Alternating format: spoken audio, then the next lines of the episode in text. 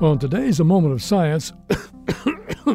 Are you okay, Don? Sorry, Yael, I just have a cold. Nothing a little exercise can't fix. Wait, you're going to exercise even though you're not feeling well? Sure, when I'm a little under the weather, I try to work up a sweat and then I usually feel better.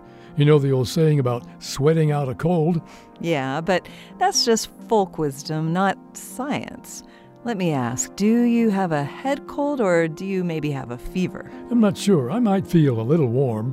Well, I ask because if you just have a runny nose or a sore throat, it may be okay to do some moderate exercise for a half hour or so. But if you're achy and have a fever, mm, then it's better to rest. I guess that makes sense.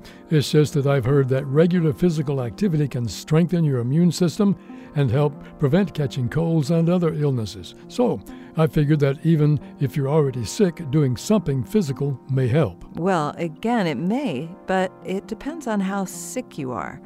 In some cases, like if you have a fever, working out can tax your body and make the illness worse.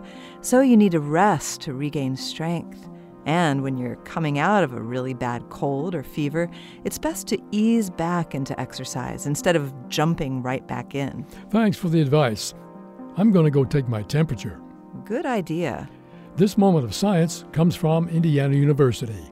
There are thousands more moments of science on our website at a momentofscience.org, where you can also view videos and sign up for podcasts.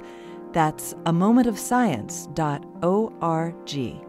I'm Yael Ksander. And I'm Don Glass.